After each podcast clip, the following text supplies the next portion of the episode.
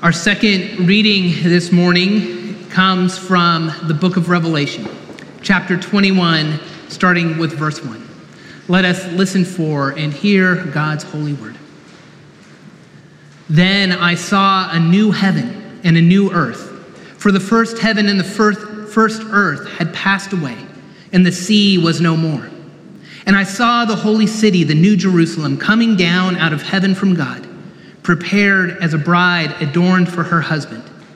And I heard a voice, a loud voice, from the throne saying, See, the home of God is among mortals. He will dwell with them. They will be his peoples, and God himself will be with them.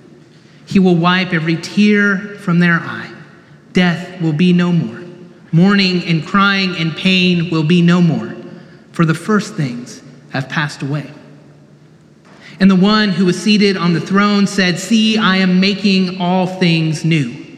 Also, he said, Write this, for these words are trustworthy and true. Then he said to me, It is done. I am the Alpha and the Omega, the beginning and the end. To the thirsty, I will give water as a gift from the spring of the water of life. Friends, this is the word of the Lord. Thanks be to God. Let us pray. May your good news come, O Lord, not only in the word spoken, but in and through the power of your Holy Spirit and with full assurance. Amen. An 85 year old couple had been married almost 60 years. They were both in great health for, for a couple of their age, mainly due to the wife's insistence that they both only eat healthy food and exercise every single day. Tragically, though, they died together in an automobile accident. When they reached the pearly gates, St. Peter took them to their mansion, which included a beautiful kitchen and a wide open living room that led onto a screened porch that overlooked an impeccably landscaped yard. The master suite had a huge bathroom with a jacuzzi tub and a large walk in closet. They oohed and awed for a while until the husband got up enough nerve to ask how much all this was going to cost. Oh, it's free, Peter said. This is heaven. Next, they went out back to see the championship golf course. The home was built with a perfect view of the 18th green. St. Peter explained that they would have golfing privileges every day and that each week the course changed to a new one representing the great golf courses on earth. The old man, astonished, said, Wow, what are the green fees? Peter quickly responded, No, no, no, no, this is heaven. You get to play for free. Next, they went to the clubhouse and saw the lavish buffet set out for lunch. It featured all the cuisines of the world. How much does it cost to eat? asked the old man. Don't you understand yet? Peter said. This is heaven, it's all free. Okay, then where's all the healthy stuff? The husband asked. You know, the fat free, low carb, high fiber. That's the best part, Peter said. You can eat as much as you like of whatever you like, and you never get fat and you never get sick. This is heaven. The old man glared at his wife and said, You and your kale salads. I could have been here 10 years ago.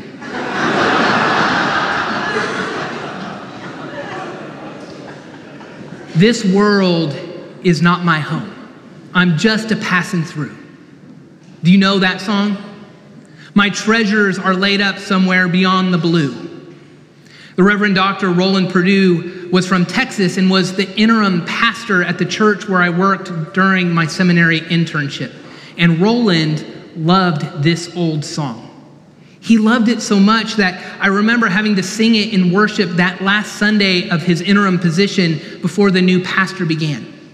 And as you can imagine, singing it was a bit of a challenge since it was written for a bluegrass band and not a pipe organ.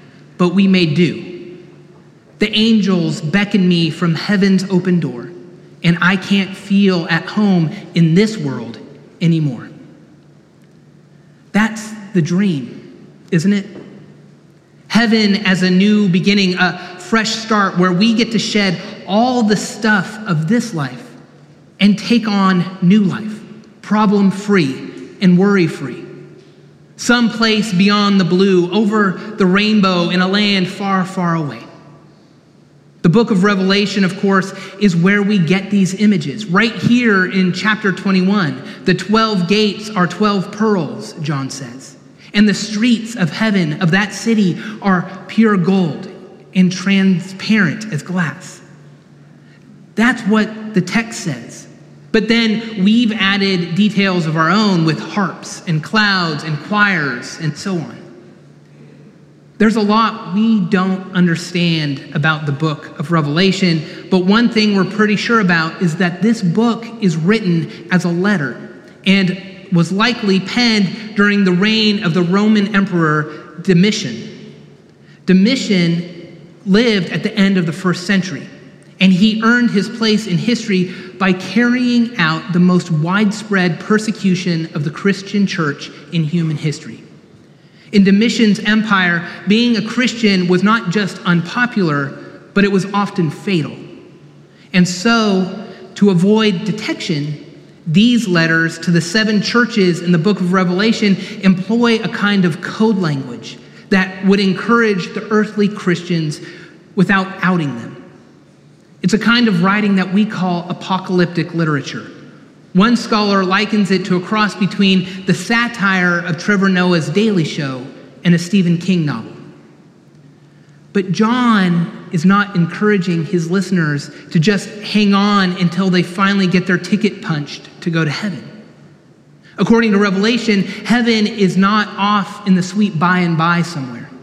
Instead, John says, I saw the holy city coming down from heaven coming down out of heaven from God. See, the home of God is among mortals. Revelation tells us God moves in here with us as an eternal earthly roommate. In other words, the Bible says that we don't go to heaven, heaven comes to us. And I think that's worth that bears repeating. We don't go to heaven heaven comes to us. In the late 90s, I was leading music for Vacation Bible School at my home church during one of my summers when I was in college. The first night, I showed up with my guitar and asked a group of kindergartners if they'd like to sing. Jeff, my favorite little redhead, could hardly contain, contain himself. Oh, oh, oh, oh, he said, I know a song about heaven. I was about to ask him about that song when I saw his mom right behind him looking panicked and shaking her head from side to side as if to say, Please do not call on him. It took every ounce of maturity that I had in me to not ask Jeff about that song, but I was able to do that. His mom told me later that the song he wanted to sing was, You Make Heaven a Place on Earth. And she, nor I for that matter, were prepared to explain to all the other parents what her five year old son was doing listening to Belinda Carlisle. If you know the rest of those lyrics, you know that that song was not exactly written as a retelling of Revelation 21. But the title, I think, is spot on. You make heaven a place on earth. I saw the holy city coming down from heaven, from God.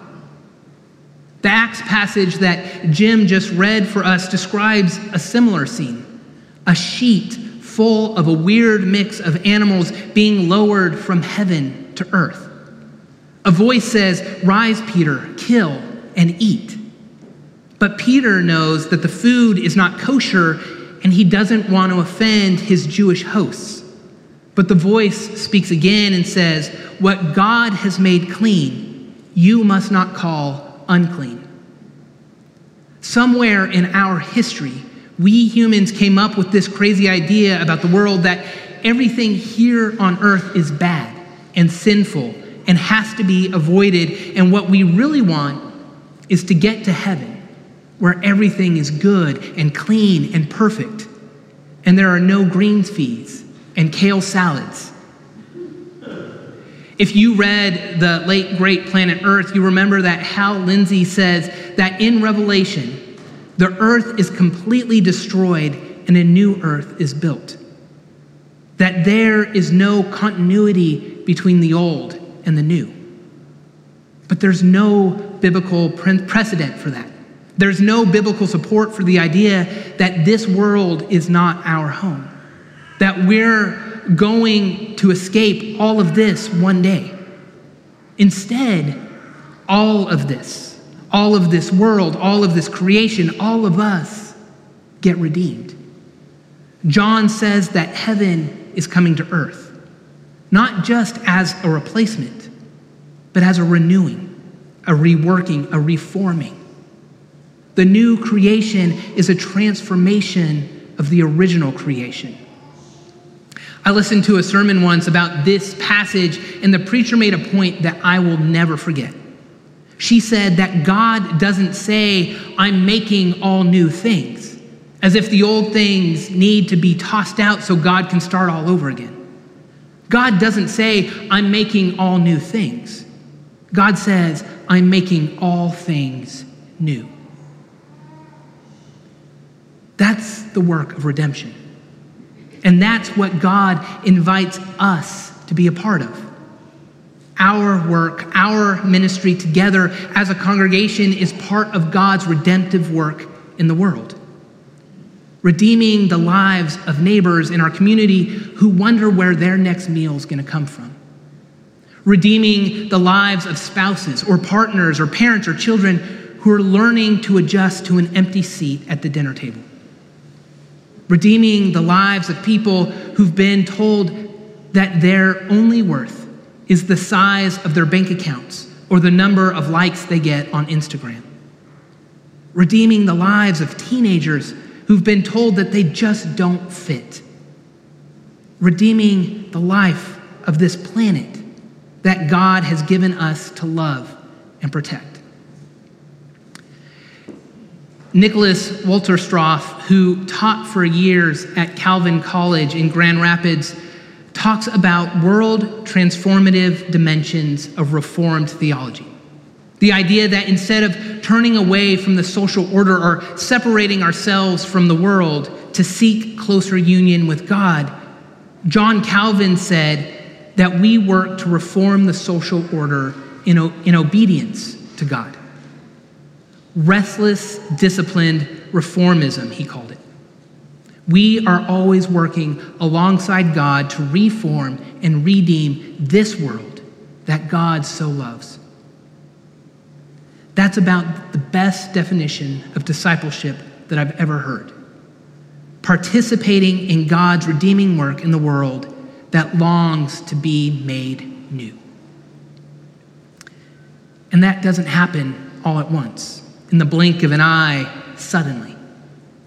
At the risk of beginning to sound like a grammar geek, let me point out to you once again that the words matter. I am making all things new. Present, active, indicative, first person singular verb. In Greek, it signifies current, ongoing, continuous action. I am making all things new. Not I have made or I will make, but I am making. It's a process, not all once and for all accomplished fact or even a dream for the future. Right here, right now, I am making all things new. So, on those days when you wake up and feel stuck, on the days when you wish that Jesus would come back and we could be done with all this, Hang on to that promise. I am making all things new. We live between now and not yet. Not what we have been, but not yet what, by God's grace, we are becoming. One of my favorite stories from Anne Lamott is when she says she learned this lesson. My older brother was 10 years old, she writes, and was trying to get a report on birds written that he had had three months to write. It was due the next day. We were out at our family cabin, and he was at the kitchen table, close to tears, surrounded by binder paper and pencils and unopened books on birds. immobilized by the hugeness of the task ahead of him. Then my father sat down beside him, put his arm around my brother's shoulder, and said, Bird by bird, buddy, bird by bird, bird by bird, bit by bit, little by little. That's how we change and how we are made new. Not in one grand, sweeping, spectacular, life changing moment, but in single acts of faithfulness and love, one at a time, one note after another, one voice and then another, and then another, until the whole chorus learns the tune.